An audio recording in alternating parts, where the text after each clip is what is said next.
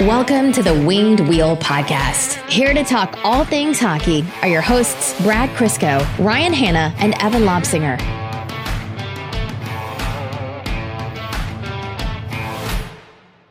Hello, everyone, and welcome to a very, very special episode of the Winged Wheel podcast. I'm Ryan Hanna, and before we actually jump into the fun part here, I do want to talk to you a little bit about uh, what you're going to hear this episode and what makes it so unique. So, as you've probably been able to tell or you already know, uh, what you're about to listen to is the first ever episode of the Winged Wheel podcast that was recorded in front of a live audience. Not only that, it was from the Winged Wheel podcast night at the LCA. So we recorded in Detroit right before a Red Wings game uh, in the LCA in front of oh hundreds of you, and um, most notably, we were joined by Ken Daniels and Mickey Redmond of Bally Sports Detroit. So uh, that was just a phenomenal experience. I should tell you that it's not the uh, audio quality or the kind of audio you're used to hearing. So uh, you'll no- you'll notice some differences there that some of it comes just from being uh, in a live recording setting, and some of it just comes from the fact that uh, this was our first kick at the can with this Winged Wheel podcast night at the LCA in, in partnership with the Detroit Red Wings. So please know that we are working already with the Red Wings to make the next event even bigger and better in every way. Uh, spoiler, there will be another Winged Wheel podcast night. Uh, and it's not only going to be just the the audio recording is going to be more professional and clean for you. But every aspect of the event we want to make uh, even better and even more of a blast. But genuinely, thank you so much. The turnout there was phenomenal. The support you showed, not just for the podcast, but the Jamie Daniels Foundation and, and just seeing the Winged Wheel podcast and Red Wings community grow and come together has been uh, just a pretty surreal experience. Ken and Mick were were completely blown away and uh, there aren't words to describe how myself, Brad, and Evan feel as well. So thank you all so much. And uh, we hope you enjoy this recording of the Winged Wheel podcast live from the LCA featuring Ken Daniels and Mickey Redmond. Enjoy. All right, uh, it's re- it's weird introing a podcast with so many people in the room. Uh, Evan, hate to break it to you, you don't have the luxury of 26 edits this episode. I can. So what you're saying is I can say whatever I want. Nope. Oh, uh, everyone, or at least the 20 people in front of me, because I'm sitting lower, so everyone behind you could have left. So at least 20 people. Uh, thank you all so much for coming out. The first ever live episode of the Winged Wheel podcast.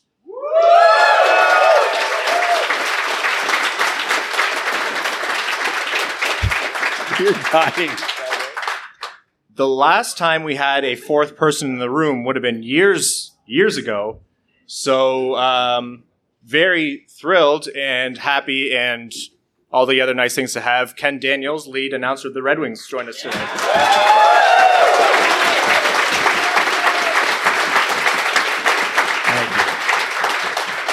It's very cool, and all that applause even without prompting. You know, you go to those talk shows and hey, and everyone's putting their hands up.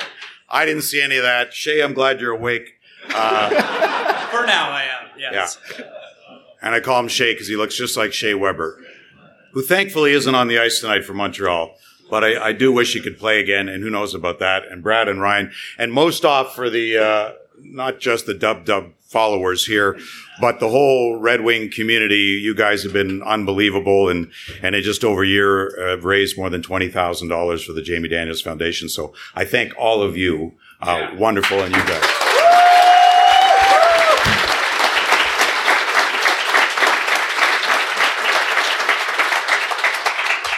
Uh, Ken, I paid everyone in the room five bucks to get the applause thing properly. That's why that it's a good move. Did you now? Now you guys. I mean, obviously, what is it? Just the, the for guys that are Canadian. I mean, how maybe some know, some don't. How did you become Red Wing fans? I know it's your show, but I'm doing the interview. But Uh, first time, Ken. Uh, thanks for having us on. Uh, you're welcome. Let me let me tell mine because mine makes sense, and you two have some explaining to do. So I'm from Windsor, Ontario. Anyone else here from Windsor? Jeez. Just nobody's claiming No one admits that. Yeah. Wow. And I should have known because the borders are still largely difficult to get through. Uh, but I grew up in Windsor, and Windsor's split um, about 45% of people who are Leafs fans, about 5% Habs fans, and 45% who are smart, who are Red Wings fans. So born and raised uh, Detroit Red Wings fans, but you two are uh, special. I wish I had a good story to explain it. Um, I've been cheering for the Red Wings longer than I can remember, going back to the early 90s. I just started cheering for them. Don't know why. My first vivid memories watching the Red Wings was the Game 7 OT loss to Toronto in 93, the San Jose upset in 94, and the Cup sweep in 95, and then the upset to Colorado in 96. So I'm really happy I stuck around beyond that because it was a rough start. Yeah. Um, I guess Nick Lidstrom was my favorite player growing up, and believe it or not, I was also a defenseman. Ryan. Um, so he was my favorite player growing up. So it was sort of a natural fit. And growing up as a '90s kid with the rivalry between Colorado, it, it kind of just percolated into into fandom. Well, me when I moved here in '97, but uh, I used to work for the Toronto Maple Leafs doing radio in the late 80s and early 90s. So I left radio and, and went to uh, Hockey Night in Canada because my boss, John Shannon, and my mentor at Hockey Night said, you, you'll have to leave radio because I don't want any bad habits, meaning too descriptive on television because you don't have to say every player who has the puck, which was easy to do when I, I left because our radio station lost the rights. So the timing couldn't have been better for me to leave radio to come to TV. But I remember the 93 upset because I was working for the Maple Leafs and CBC television at the time. And, and Nikolai Borschevsky tipped in the Bob Rouse shot. So, uh, I remember that well and Mike Murphy and Mike Kitchen and Pat Burns and, and all the boys cheering at that time for Toronto. I'm from Toronto, but believe me, I have no allegiance for those suckers for 54 years without a cup. Not anymore.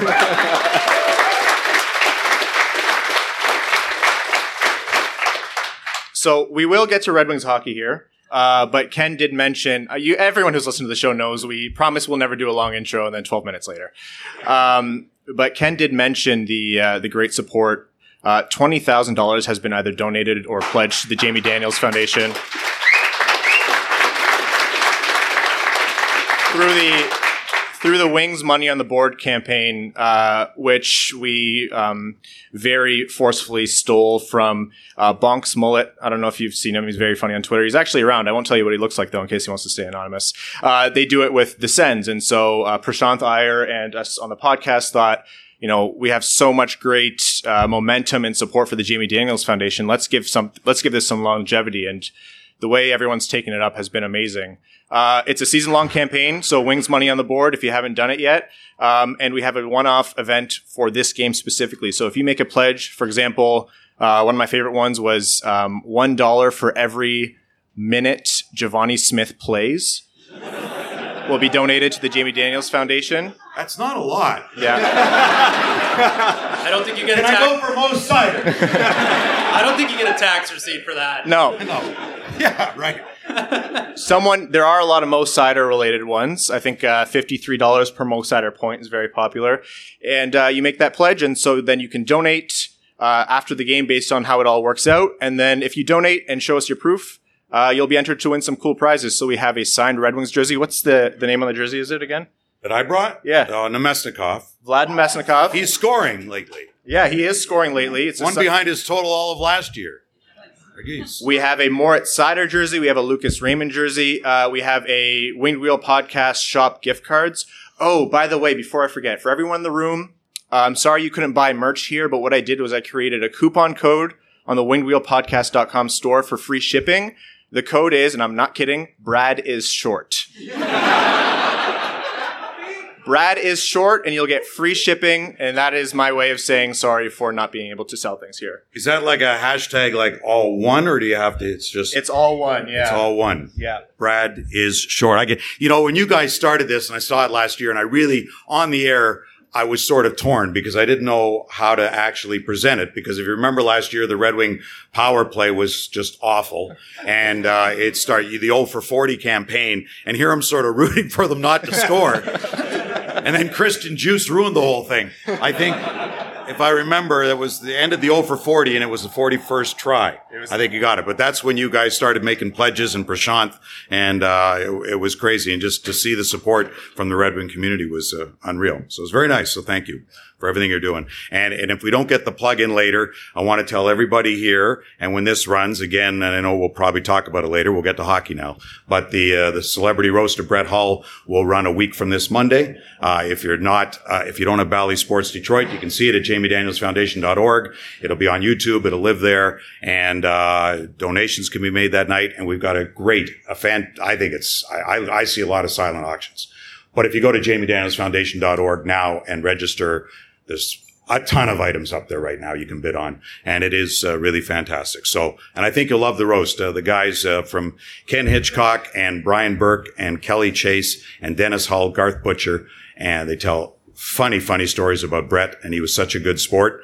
Uh, how could he not be? He lived it. We went blues. He hasn't given us any content lately. No, Brett, no. And just, just he thanked Ovechkin last night, which is very nice of him. We'll, we'll show that on the air tonight about passing him last night, uh, dropping him to fifth. I thought that would happen before. But, um, anyway, if you go to jamiedanielsfoundation.org and a, a week from this Monday, the 22nd at 8 p.m., the roast will run. It's a taped. Hopefully next year we'll be live here in Detroit again as we were two years ago when we roasted Mickey. It was a great event. Last year, Scotty virtually, and this year, Brett Hull. So there you go. You should have seen Evan's face, and I'm not making this up, when we told him they were golf packages. Oh, Yeah. ton of them. I'm all over that now. Yeah. You got to come here though. Yeah, that's You realize fine. that. He almost brought his clubs. I almost played today. he almost brought his clubs. You should have seen Ryan's face when I told him that. It was a little chilly today. This week he's we not did, but it was a kidding. little chilly. He was absolutely going to do it. Okay, well that's went- that's insane. He went to the wrong hotel today. Evan went to the wrong hotel today, everyone. I need it. There's no bit here. I just need everyone to know Evan went to the wrong hotel today. Well, you said you were in the the lobby of the Marriott, so I googled Marriott. I right, put right. my GPS to that. And I get out in the lobby. I'm like, "Where are you?" You're like, "The Marriott." I was like, "I'm at the Marriott." You're like, "The Marriott Courtyard." I was like, "Renaissance." And there goes my car on the valet. So I Hey, it could have been there goes your car, that is true. That is not just valet. true. That would have been much better content, but alas, here we are. That would have been much more amusing. Yeah. All right, Red Wings hockey. I am so thankful. We are all so thankful to be back, and I am so thankful that the Red Wings are playing like they are this year, and they're not playing like how they were last year. Because what a what a complete shift. I'll second that. You know what? I, I spoke with you guys on a, I don't know, it was a month ago on the podcast. I think you asked me what were, what were my expectations. And I said, I don't have any because honestly, if the team is competitive night in and night out, I think like they have been, except for the, the, the crap show in Montreal that night, uh, the, the 6-1 game. Um, but other than that, most nights, I mean, maybe a couple, they're right in it. And that's, that's what you want to see. You want to see the young kids playing. You're not relying on the veterans. Not that there's that many on this team, but just to see the, the progress, I, or should I say progress around you guys? Just to see the, I've adapted. Just to see the, I was going to say. just to see the progress, I, th- I think that should be the expectation. I, I truly believe playoffs are a year or two away, and not just because of the Red Wings, but because of the division that they're in and the teams that they're up against. I mean, anything can happen. It could shock you, I suppose. But if it's not, have that expectation that you're seeing something build here. And if the deadline players are moved for others going forward who are going to be part of that when you're in there three, four years from now competing to upset in the first round and make some waves, that's the thing we're looking for this year, I think. Well, Thursday's game against Washington was a pretty good example of that because Washington put on a masterclass in defense. They just stifled everything the Red Wings did. And it's really easy to look at that in a bubble and go, yeah, the Red Wings didn't generate anything that game. Well, outside of a 10 second window, neither did Washington. Detroit's defense was matching it step for step the entire game, which is something that really hasn't happened in the last few years where one thing isn't going the Red Wings way, but they nailed the other half of it. So it was still a competitive game the entire way through. Yeah, and you knew, you know, Washington's, besides Seattle, because they have to, the second best shot blocking team in the league is Washington. And you knew with Zach Fucale, uh, his first NHL game at the age of 26, he was a star. You guys know in Canadian junior hockey, a couple of Memorial Cups and, and with the World Juniors, a teammate of Robby Fabbri and some guy named McDavid on that team when they won gold in 15. Yeah. But you know, it's, it, it, when you when you see Zach Fucale, he's one of those goalies who, who shut out Detroit. First time the Red Wings have been shut out in their history by a goaltender making his NHL debut. But you see Zach Fucale, six foot goaltender. And when he was picked in 2015, it was right on the edge. They were getting bigger and bigger and six feet was, oh, you're not really sure. Now you're just not seeing that happen anymore. So that's why he got squeezed out of Montreal, I think. Yeah, Price was there, sure. But even as a backup to get playing time just never happened for him. So, um, Washington played well in front of him and you knew they'd be determined. They did. But to your point, yeah, the defense was pretty much matched except for the 10 seconds. The Red Wings are heading into the point of a season now where I don't want to say things are going to get tougher, but we've had the excitement, we've had the flair of you know Raymond really lighting it up, Seider being years ahead of where you think he'd be. Um, we don't have a Canadian game for a while, so that top line should be able to stay together. You know, praying injuries stay away. What are you looking for from the Red Wings as they they get into that stretch? As now that they're in the flow of the season, what are your expectations, especially for Raymond and Seider? I suppose. Well, the more games you play, and because of the uh, Olympic break, providing they're, they're still going, and we'll know that by early January in the COVID world, you can never be assured of that. But how do they handle the short stretch of many games in, in a short period of days? Um, that's what you're going to see. And we, we talk, you know, a perfect example when I talked to guys was Brendan Perlini, who had with Edmonton six or seven goals in the preseason. I said, they haven't dropped the puck yet. I mean, just wait.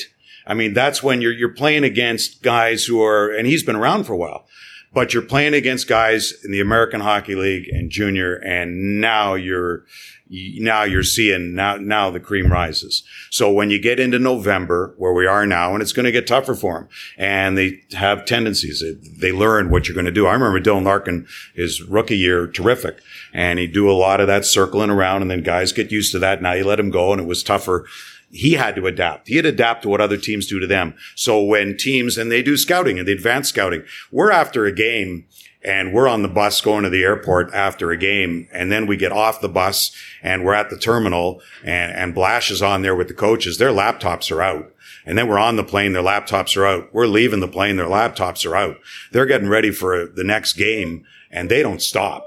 I mean, so right away, so they're learning tendencies the other team because they've recorded not just our team, but they've got clips from the other team and what are they doing? So other teams adapt to what our players do. So again, my expectations, if they can keep it going where they are now, that's great. But uh, if it fell off a little bit, I wouldn't be shocked. And it's not what they aren't doing; it's what other teams are doing to them.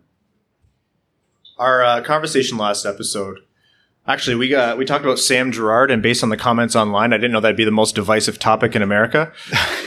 um, but other than Sam Girard, we were talking about the Red Wings at the trade deadline because I think everyone was kind of expecting this to be one of maybe the last deadlines where, yeah, the Red Wings are going to be sellers, bit better, but maybe sellers. But after the start to this year, how much credit do you give to the conversation of even if you're not buying, don't sell just to sell because this group is winning and that's important? That's a long pause. I heard when you guys did that. Um, I still say you're selling. Okay. I do. I do. I mean, Nick Leddy, whom you got for a second, you're going to get it back. You got nine players who are unrestricted free agents, including Thomas Greiss. Um, he's been very good, but teams may need him. But then the team we're playing on Monday, Jonas Korpisalo is an unrestricted free agent, and they got Merzlikins locked up if he doesn't keep you know, um, congratulating opposing goaltenders for a shutout, he'll get to play. That was the strangest thing I've seen this year. It was really weird. Elvis I mean, nice. in Columbus. You tell the story. Well, yeah, it was. Uh, who's the goalie across from him? So, so the uh, Jackets were playing the Rangers. Shesterkin right. was in net. Um, there's 20 seconds left or 10 seconds left, something like that. And Columbus was about to run a breakout, and Merzlikins basically said, "Don't." And let the clock run out and then congratulated Shesterkin for his shutout. For a shutout. So never seen that before. So if you're on the team and they're playing each other tonight again, Columbus Rangers, we're in Columbus on Monday. They weren't too happy. Uh, Merzlikins didn't play the next two games, actually. He was backup and they, they had been alternating a lot, but Korpisalo is unrestricted. So bringing it back to the Red Wings and Greiss is unrestricted. So nine guys. I mean, Namestnikov's playing well now, but are you not selling that at the deadline? Fabry may be, a little bit different, but their whole left side of the defense is unrestricted. So I guess that comes to your point in making a move for what you can need. Someone under term. I don't think you're just selling off. You can, to be honest, you can only have so many draft picks. Red Wings have nine and seven in the first four rounds this next year. I don't think you're just selling to get more picks because you can only have 50 contracts in your organization or thereabouts, and you can't sign everybody you're going to pick in the same year. But you do build through the draft. I mean, Vegas has made a lot of deals and Jack Eichel and you're moving picks, but they're still building through the draft because those picks they accumulated, they're moving to get talent. So it's not like every pick you accumulate. And if Steve Yzerman at the deadline winds up with now a dozen picks or 13, what are you going to do with them all? You're going to move them for something else or you go to the draft floor. So it's not like you have to sell everything at the trade deadline on March 21st, I think it is. But when the draft comes around and you're on the draft floor, I still think you're looking to the future because if you think your team's going to be competitive and maybe make a wave and get into the playoffs two years from now, what are you getting that's going to be here and be ready in three years from now? So if you think you're going to be set in a couple of years, what do you got coming now that's maybe already been drafted for a couple of years, a prospect from another team that's going to be ready to fit into your roster three years from now? I hate to say it, but a couple of years from now and, and Tyler Bertuzzi's going to be what, 27, 28? Now you're going to be ready to make a move at, at three years from now. Now he's 28, 29 and you're thinking, okay, he's still a good player, but where's your team going to be when these guys, I mean, 40 is now 30 in the NHL or 42. I mean, okay, take Char out of it, but 42 and 32, now 33. You're 35 outside of being a goaltender. I don't know. The game is so fast now and the players are so much younger that you're probably not playing till you're 40 and you don't have to play till you're 40 because you've made all your money by the time you're 30. in all honesty, it's a different world now in the league.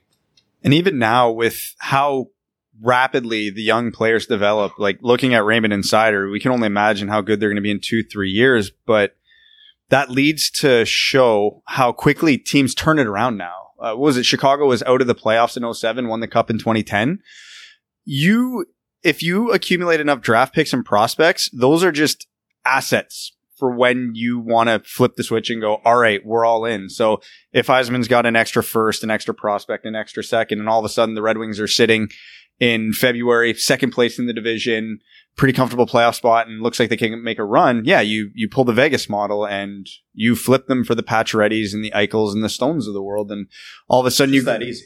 It's that Like easy. that. Yeah, just like that. Yeah, and then and then and then you have to hope for some luck that you're healthy because the Yeah. Paciorettys and the Stones and they aren't. Yeah. And who knows? Vegas better get going and hang in there until they're healthy uh, to be in that playoff chase. I mean, it'd be crazy if they weren't. And Chicago, to your point, yes, there are the outliers, and I know, and we can talk about this again. And and where and I said it on the air the other night, where where Ken Holland got ridiculed by many, uh, and that should the should the rebuild have started maybe a year. well, exactly. But should the rebuild, and he goes in the Hall of Fame Monday, and I think deservingly. And should the rebuild have started maybe a year or two earlier than it did? Sure. But there are other factors. There's a 25 year playoff streak going on. That's in your control somewhat, but also beyond it because you've also got a new building coming. So when he had that news conference, and my goodness, and Kenny and I joke about that, that it went on for an hour and I walked out because he called me when I was on my way home and said, you left. I said, I can only hang listen to you for so long. But he said at that time, he said, a rebuild, I'm here to tell you, a rebuild's eight to 10 years. He got ridiculed in the media for that. He's not wrong. Where are we now? Four? It depends how you want to look at it. Four, five, three? I don't know. year five at least. Almost as long as we've been doing the podcast. Well, uh, yeah. Actually, we started the podcast and then everything went south. So take from that what you will. You're. Okay. You're welcome, everyone. All right. And there were some, you know, Datsyuk left early and then you moved Datsyuk's contract and you signed Frans Nielsen. It didn't turn out too good. You could have had Chychrun now. You got Cholowski instead. You picked up Barone. There were some moves that maybe in hindsight, and every GM in the league has those hindsight moves. My goodness, there are a ton of them. So when he said eight to 10 years, he wasn't wrong. So if this is, call it year four to saw it off, whatever you want. And then another two years and you see progress. Well, now, and when he said that, it's to be competitive every year and win a Stanley Cup. It wasn't to make the playoffs. He said, if you're in for a rebuild, now let's go back and use Buffalo. Ugh. Let's, for heaven's sake, let's use Toronto. They did well in Babcock and moved it along. I don't see a Stanley Cup. Let's go to Colorado that had 48 points and then you're picking first overall. You're grabbing Nathan MacKinnon or was he there at the time? I can't remember. May have already been drafted, but you're getting picked. So the outliers in his 10 year could be Sidney Crosby where you have Fleury, you got Malkin, you win the lottery in 05 and you got Crosby.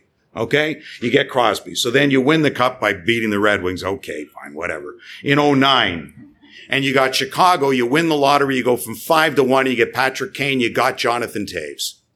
Okay, that's pretty good. You've also hopefully going to win a lottery in here somewhere for Detroit. I think so far by what we're looking at, picking four for Raymond and six for Seider is, is pretty damn good. All right. If you go back and you guys talked about do the redraft with Zadina, he'd still be one of the few theirs. You can talk about Hughes, but yes, Zadina would still probably be up there in that range. So it is eight to 10 years in a rebuild. It is. And they're on their way. So when you talk about expectations, I'm just expecting they'll get better and live to that, that in eight years, year after year after year, you keep it going and you're not a one off.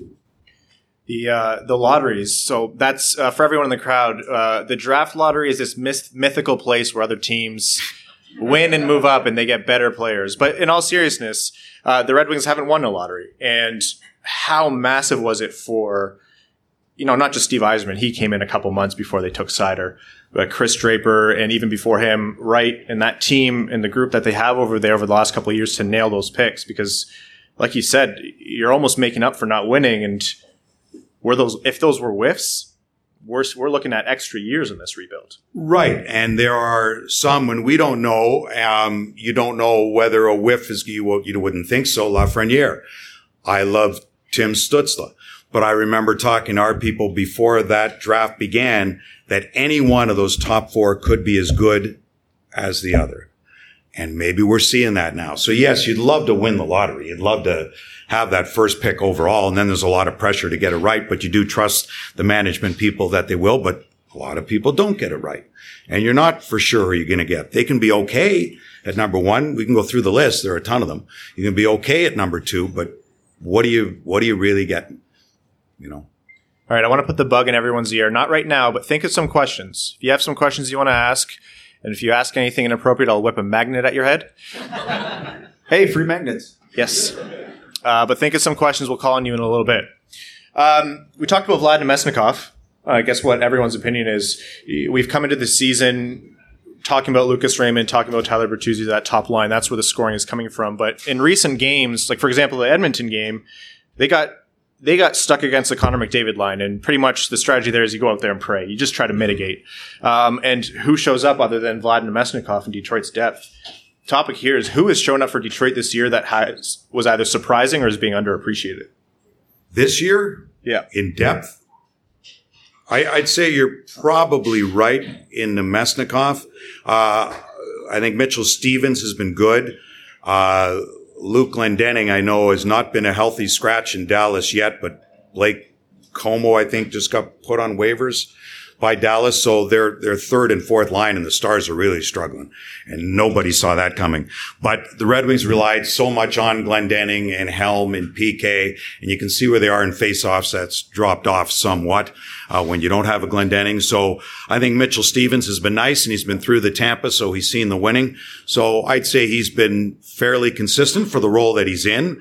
Uh, I think Namestnikov, uh, helping out a third line. I know they moved Rass up to the third line again, you know, we talk about Rass for a ninth overall pick, but he's doing what he's doing. He's been okay. Would you like to see more? Maybe in time that'll pop a little bit. I don't think there's a big offensive ceiling there, but maybe a little. Um, so far I'd like to see Zadina pop and go, but you know, um, playing with Fabbri where he is in there, I, I think that, I think that second line can be okay. I it'll be all right. Hopefully. I got distracted partway through. The libations are here. Round of applause for that bar. Great. Getting set up. You gotta close one of those windows. They're gonna close. Um, okay, what questions do we have from the crowd? Who has a question they want to pose to the Winged Wheel Why podcast? did Chris House get in the hall? Be- Because he's enjoying Ken Holland's party tonight who's going into the hall. Nice. Nice helmet. Yeah, Chris isn't with us tonight. He's going to join me in Columbus on Monday. Uh, but Hopefully, one day he will be. You're right. This with you then. Get a sign for me. No. I'm not lugging that around. You know what you want to do though? Oh God, what's the place called? I was just there. It's on my website. If you, it's on my website. I do have a website, but if you go to jamiedanielsfoundation.org, maybe it'll get you to bid. And I'll tell you what you do. You want Ozzy to sign that? You go to John Hughes Place and, uh, I'm trying to think exactly where, what it's called. I'm going to look it up. Anyway, I'll get it for you. Drop it off. Ozzy's in there all the time. He gave us a lot of stuff for our auction on our site. So if you go down, there's a big Chris Osgood actually canvas that he signed on there and he donated and you'll be able to probably drop that off and ask him a favor. Buy something when you're in there, okay? Don't be cheap. Buy something when you're in there and maybe you know, Ozzy next time he pops in, he'll sign it for you. All right. Show of hands. Who's got another question for us? Joseph. Yeah, I was just wondering if uh, somebody brought you T-shirts today, and maybe if you wanted to take a look at them. Yeah, we okay. I'm not gonna lie to you. I'm not physically near those t-shirts right now. Um, Evan, they're to your left over there. Uh, you guys have heard the Stay Fresh cheese bag stupidity on the show. The gentleman who just asked the question, Joseph, uh, from the big city of New York, uh, signed off one episode with Stay Fresh cheese bags and Winged Wheel podcast fans, and I say this with so much love, knowing that I'm not any better. Uh, you're the weirdest people ever. All right. And you have just adopted the Stay Fresh cheese bags mantra. And Joseph.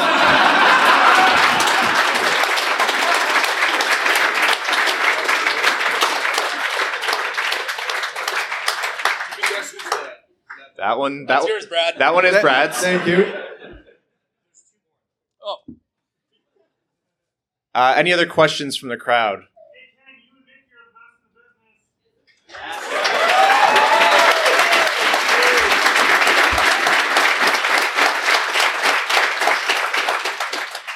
Well, thank you, but that was a statement, not a question. I appreciate that very much. Thank you. And you know what? Others will just tell you we're homers, but I really, you know what? I don't think we are. I think Mick tells it like it like it is. For the most part, he does, and he'll say, "Boy, if you were that so and so team, you wouldn't like that." So yeah, do we cheer more excitedly? And I and I tell this to people when I hear others not call a visiting team goal with any enthusiasm whatsoever in Colorado, but. I don't know if I said to you guys before, and I was in the other room and I had the Colorado game on, and I walked back in and I said, they tied it. When the hell did that happen? So I rewound the game and it went score. Yeah, they do that. I had to, yeah, it drives me crazy. So to me, the game's the thing. So if the other team scores, do I get excited? No. But will I acknowledge the goal if it was a nice goal? Hell yeah, because that's what the game's about and I won't do disservice to the game. But if you want to check a decibel level on a Red Wing call to any visitor, I defy you to tell me I've ever called a visitor goal more than Detroit. But it's close some nights, but it's not more. Couple more Thank you. questions here. Everett. Ken, so this is uh, an important event for the Jamie Daniels Foundation. Um, a lot of people are affected by substance use disorder. Uh, it's often a silent disorder, something that we don't often become aware of in the people that are our loved ones. Um, could you just speak to the importance of the foundation to you, uh, maybe what it means to have the support, and uh, how else we can continue to support you in the future? Thank you for that, Everett. I, you know, and I'm, I'm going to do this quickly because this is a Red Wing podcast, so I understand you guys support our foundation, which is wonderful.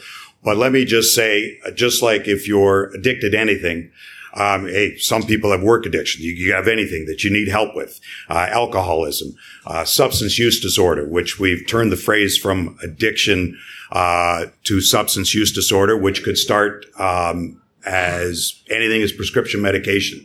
Uh, my son was at Michigan State, and to rush the frat, believe it or not, the uh, fraternity had them take prescription drugs. Now, that's not just where he was turned on to them because after all, a doctor prescribed it, it must be okay. No, it's not. And within five days, my son was hooked. Now, he graduated from Michigan State, went to go work at a law firm, got himself sober, wanted to be sober, and said, I need to go to rehab. He acknowledged it. And then the patient brokering side got him in the uh, illegal, greedy side of the recovery business. So the point is, we all maybe know someone who is struggling. If it's not happening in your house, God bless you. I hope it's not. But if someone is struggling, all I ask is that you have empathy and not judgment, because empathy is the highest form of knowledge. It comes without judgment. An addict didn't wake up one morning and say, I want to be an addict. An alcoholic didn't say one day, let me have this drink and I'm going to screw up the rest of my life. That's not how it happens. So we tend to view anything above the shoulders, a mental illness, mental wellness. I like to refer to it if we can get better. We don't talk about anything above the shoulders. We'll talk about any other disease that we have. Heaven forbid it's cancer or anything else. But my son and all those who are addicted, whether it be to opioid medicine or anything else, don't die as a junkie with a needle in their arm. That's not how it happens. The chemical receptors in their brains have changed and it's been proven. So let's not, I know more and more kids are vaping today. It is a gateway and people can tell you, oh, it's only marijuana. Sure, it's legal now, but it can be. And know the history of your family. And let's have empathy and let's try to keep it within reason. If you have any prescription drugs in your home, please get rid of them. Dispose of them properly. You could have had shoulder surgery, knee surgery. Your grandparents may be living with you and had issues years ago and it's sitting in your medicine cabinet. Trust me, we've seen it through our foundation. The kids who are teenagers, 90% of those addicted start before their 18th birthday. Get the stuff out of your house, dispose of it properly. Don't flush it in the toilet. And we know because I went up to Lake Superior and what's going on in that lake and the drugs that are being flushed and into the water system. There are police will take them from you. There are take back days. Dispose of what's in your home. Let's help solve the problem. Thank you.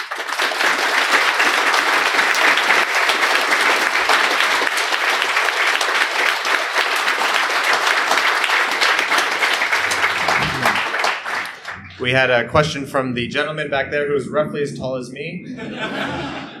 Uh, what's going on with Wright and Bedard, and do you hope that our next top six center is a right shot as much as I do? Yes. Well, you do need a center for sure, but you know what? You can speak better to uh, Shane Wright than I, um, and Connor Bedard. But from what I'm hearing, Shane Wright hasn't had a great year, and I, I wouldn't say right now. Don't don't look at Shane Wright where people are talking. He's not Connor McDavid, and probably isn't Jack Eichel. So Shane Wright's a good player, but I, I, I don't think it's the be all and end all in this draft coming up. It'll help. Hang on. Put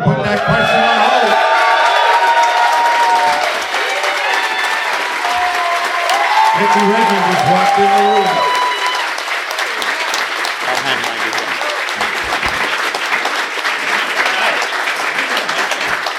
Have a seat. What the hell's going on here? I don't know. Five o'clock? I know. On a Saturday. Wow. Great to see y'all. Look at the colors. God almighty, that's great. Thanks for the support, guys. We love it. We love it. The kids are doing great, aren't they? How we doing, guys? Good, Mick.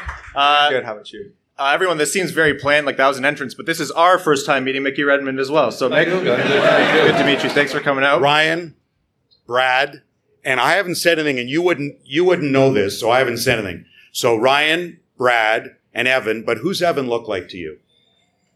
Langfeld. Josh Langfeld. Okay. All right. And, and, and a great defenseman though in the NHL. Think that too. Right now? Not playing right now though, but I don't know. Shea Weber. Langfeld's a pretty good guy. yeah, Josh Langfeld, Shea Weber. Okay. This bit's, this bit's not You're- working. Ken. Well, hopefully you're in better shape than Shea. That is Oh. definitely not true. He golfs more. He definitely golfs Yeah. more. Huh? He golfs more than Shea So, Weber. okay, where's home for you guys?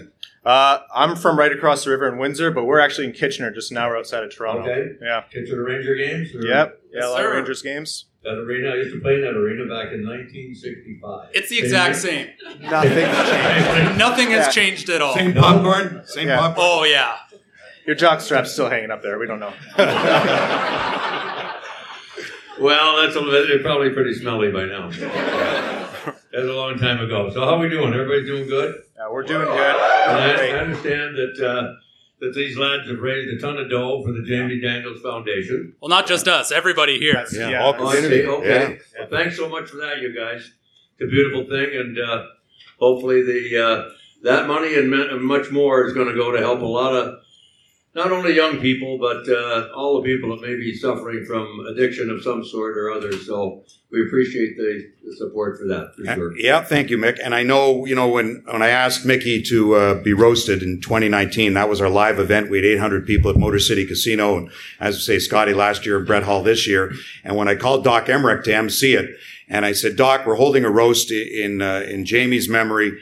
Um, you know, would you host it? And he said, would you be roasting a former 50 goal right winger? I didn't even have to say Mick's name. He just knew. But I, I'm, you know, you guys ask Mickey questions. You, you asked me for the first half hour. Go ahead. If people got questions that you guys for Mick, uh, have at it. What's you it like working with Ken Daniels? I know. I, I hear a lot of horror, horror stories about that guy. I need to know. Oh God. well, that's not an easy question to answer. Not for a bad reason, but uh, Uh, you know, we we started what 1970, 1997, right? yep. 97. Yep. So Ken tells me, I don't keep track of this stuff, that we are the longest, what, the longest partner television commentators together right now in the NHL. Yeah, tied tied with Washington, 25 Beninati, years. and Laughlin. 25 years. Yep. Um,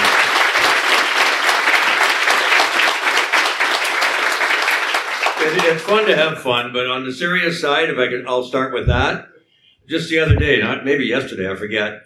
Um, somebody asked me about Ken, and I said, you know, nobody studies harder, nobody works harder, and comes more prepared to do the games. And I told him many, many times over that uh, he's the he's the top of his class in play-by-play guys in the NHL. So me, I, I uh, we laugh about uh, running into Bob Cole, and some of you may or not know uh, of Bob, but Bob was an, an icon in, in uh, Hockey Night in Canada. I had the pleasure to work with him way back in the 80s, 80 to 85, when I went to CBC. And uh, one night, where were we were, with Tampa Bay? We were getting the taxi. No, it was, it was after the morning skate in Tampa. Yep. Okay, yeah. And Bob Cole uh, got out, was he getting out of a cab or was he Yeah. getting out or in? Well, we were getting. We were, oh, he was getting out. He was He's getting out of the cab, and Ken said something about a briefcase, and Bob said, "I don't need a briefcase for notes. It's all up here, baby. It's all up here. Yeah. all the information." But uh, this guy comes prepared uh, better than anybody I've ever seen, and uh, it makes my job easier because, as you all probably know, I'm all over the goddamn board. Well, it- it's all here also for me. After uh, what forty, I don't know, forty-two or forty-three years of uh, being able to have fun doing what I do, and it, it actually started by accident. Came back from Glens Falls trying to make a comeback, and a friend of mine said, "Would you like to try television?" I said, "Okay, why not?" And uh, nobody taught me; they, they just threw me on there, and I had a bunch of notes, and it was uh, it was a wild ride. And I used to say to my friends, to make a long story short, "You guys watch here." The next day we'll go for a beer and you can let me know how I did. Well, that was the worst thing I ever did. Holy Christ. That's why we don't read the comments I comments got to two these rear episodes. ends now. They just carved me up from one side to the other. But that's how I learned. So it was a lot of fun and uh, we're learning every day and having a ball. You know, let me add to that though. Ralph Mellanby, who is the dean of Hockey Night in Canada, and my mentor, as I mentioned earlier before he got here, John Shannon, uh, my boss, who gave me my start in television in in uh, nine early '90s with Hockey Night in Canada. Uh, Ralph Mellanby said about Mickey. Is on a podcast with him. He was a natural, and I remember listening to you in the Islanders Cup years, and you were working with Bob and uh, Jim Robson, probably Vancouver, right? Robs, I worked with Robson, uh, Right. uh, Dave Hodge, and Cherry, and Danny Cole, Gallivan. Danny Gallivan, Dick Irvin. Actually, when I started in 1980 over there, they said they're going to put me in Montreal because I played there for four years, and I was going to work with Dick and Danny. And I go, you know, this is this is really nuts because I got to play with Henri Richard and John Beliveau and John Ferguson and Cournoyer and all those guys in Montreal. Then I come to Detroit. I get Howe and Delvecchio and Bergman and all these guys, and and then I go to Hockey Night Canada and I get Gallivan and I mean it's like superstars everywhere. So I uh, I was uh, very blessed to have a lot of people that were really really good at what they did uh, next to me for those first few years. And Montreal was a ball. And then of course we did some Leaf games and I covered those Islanders, a lot of the games against the Oilers back those four Stanley Cups. Uh, covered all of them and uh, had a had a, a lot of fun doing that. So it uh, those were good guys. But you know what? When you got guys like that around you, you can learn from them every day, and that's what it's all about. You never stop learning. And if you watch Mick do analysis and the telestrator, which he loves doing, and you were with Howie Meeker, and I grew up watching Howie Meeker and Stop It Right There and all that. It's, uh, I tell, I tell other analysts in the league or they, they watch Mickey, and when Mickey breaks down a game, it's, there's, there's two words in our business for an analyst, and you know what they are. It's how and why. How did it happen and why? Don't tell us what. That Because- was Ralph Mellon. Yeah. Mellanby said to me the first time I started, he said, people are watching the television set, they can see what happened. I don't want to hear you say, yeah, he went up the right side and he had a beautiful shot and he scored. We don't need that crap. What we need is what we want. You've been there, you've done the good things, you've done the bad things. We want to know what's going on inside the game. And from that, uh, back in the day, you guys are probably all too young to remember this, but we used to have time for three replays when the game wasn't going as fast as it is. The games were over three hours.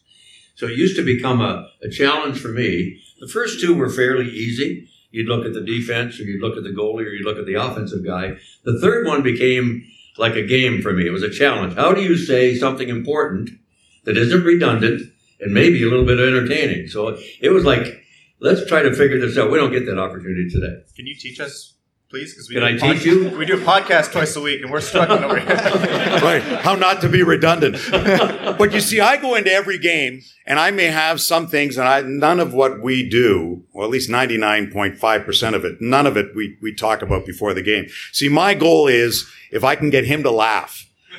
Now, some nights we do. I remember the night we were in Boston and the guy behind the Bruins bench and Shanny was playing for us. And there was a guy, John at Shanny behind our bench and Shanny came over. We caught it on camera and he had a certain jersey on in Boston and you read Shanny's lips. And I couldn't tell what Shanny said, but you're a damn good lip reader because you said, you know what Shanny just said? I said, no. He said, he told that guy to go back to Hartford because he was wearing a Hartford Whalers jersey. It was, and I didn't even catch it.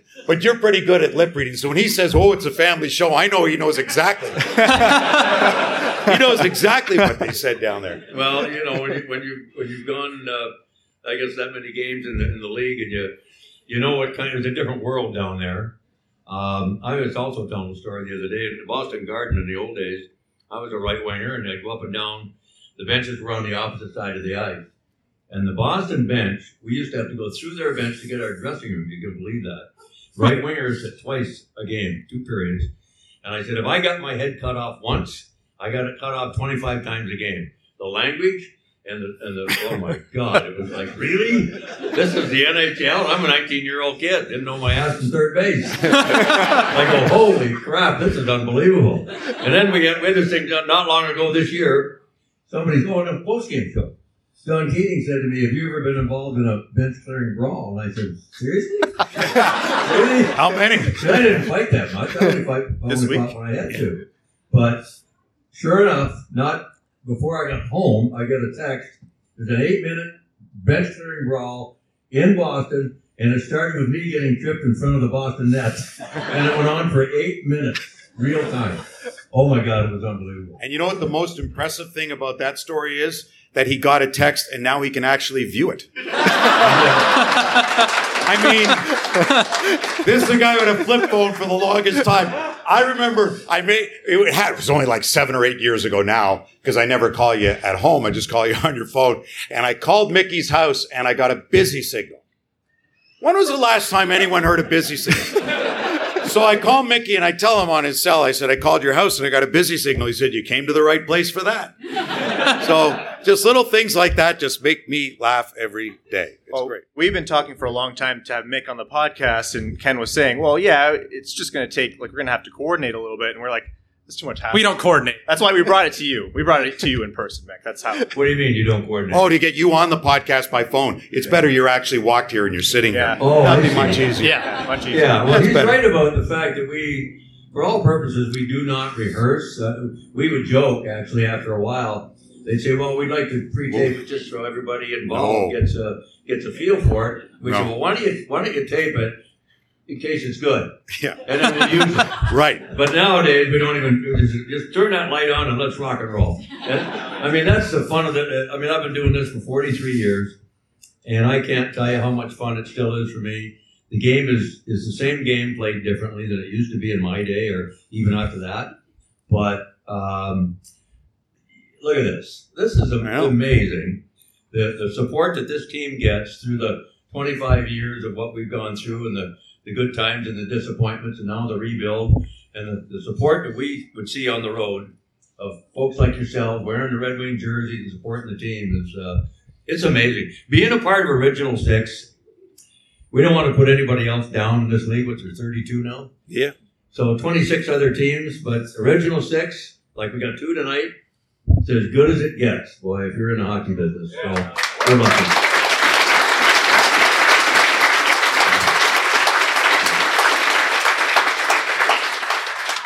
You want to jump in? I was waiting for a question. So how about how about a question for me for you?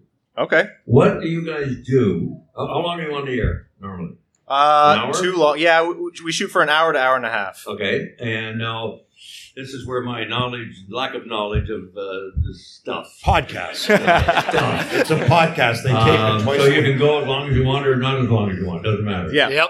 Right. we don't have bosses. Uh, so there's no clock. And it's just like No clock. and then it goes to the airwaves there, and everybody. Right. everybody Bowman, exactly. right? That's Um, right. yeah, So, what's the basis of your of your podcast? Just hockey? these Detroit Red Wings. Really? Yeah. Okay. And And they're they didn't very- give me a whole lot of information. No. You guys had had really supported the foundation and done a hell of a job. And would I please come down? I said, sure, but no problem. And I also told him you're very knowledgeable about not just the Red Wings, but the game. yeah. yes, Right. and, and the fact that at this table there are five Canadians sitting here right now. That's really unique. That is bizarre. Are there any uh, Canadians in this crowd here? Yeah. Did you get your PCR test? I mean, not Montreal Canadians. No. Canadian Canadians. Yeah. Is there any Montreal Canadians jerseys in here tonight? Boo. No? So, Mick, we started in 2015, okay. and uh, our first time ever meeting up, we met up with uh, two people at a bar just down the road from the Joe. And uh, this is our most recent meetup, first time, obviously, since before the pandemic. Over 400 tickets sold for this. And Wow. we just passed 2 million downloads and views lifetime on the podcast. So There you go. that's- Good stuff.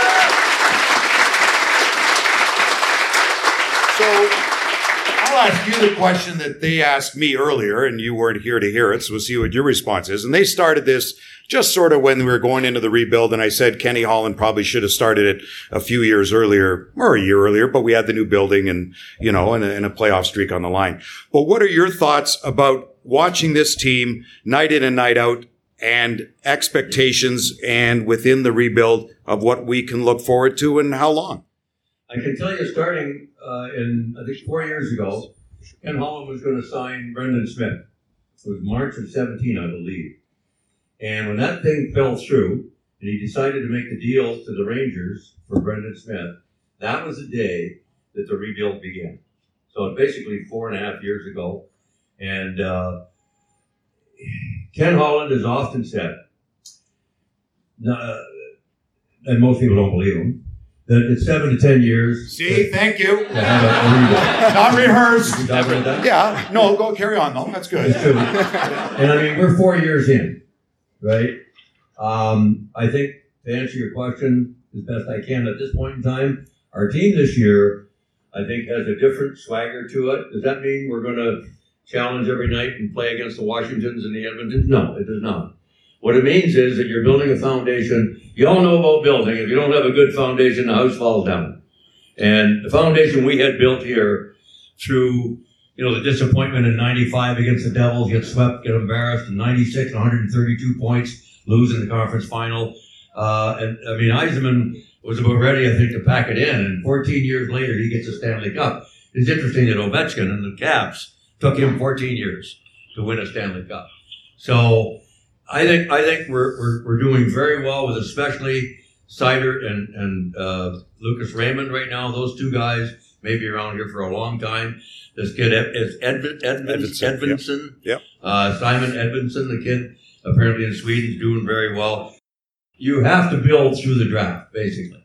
You're not going to make a lot of trades and get a lot of free agents these days with the salary cap being what it is. So I think we're doing very well. For us on the air, we hope for entertainment, for fun, be able to do the game makes our job easier when this team plays better and they compete better. And I think our team will, will be more competitive in a longer time during games and during the season. And certainly goaltending is huge when it comes to a building team. And I think we're getting great goaltending right now. There you go. Yeah. All right, folks. Uh, so we've actually run a little bit long here. Apologies to. I thought you said there was no clock. I got him. Put his game well, we're getting, we're getting a hook. It's LCA game night. That's why. I get it. But that's all all right. right. Somebody had to bring the bad news. Thank you all so much. Thank you for supporting the show. Thank you for supporting the Jamie Daniels Foundation. Come up and grab our merch. I don't want to bring any of this home. It's annoying to bring across the border. Uh, Ken, Mick, I'm not going to say uh, thank you too much because I want us to do this again. So until next time, but seriously, we really appreciate it. Buon dia, Montreal, alla prochaine. Thank you. Thanks, everyone. Thanks for tuning in to the Winged Wheel Podcast. Be sure to check out wingedwheelpodcast.com, where you can subscribe to the show on iTunes, Spotify, or wherever you get your podcasts. You'll also find links to other ways to support the show, such as Patreon, official podcast apparel, and more. And don't forget to follow the show on Twitter at Winged Wheel Pod. And of course, the hosts at Brad Crisco, at Ryan Hanna WWP, and at Hockey Town Evan.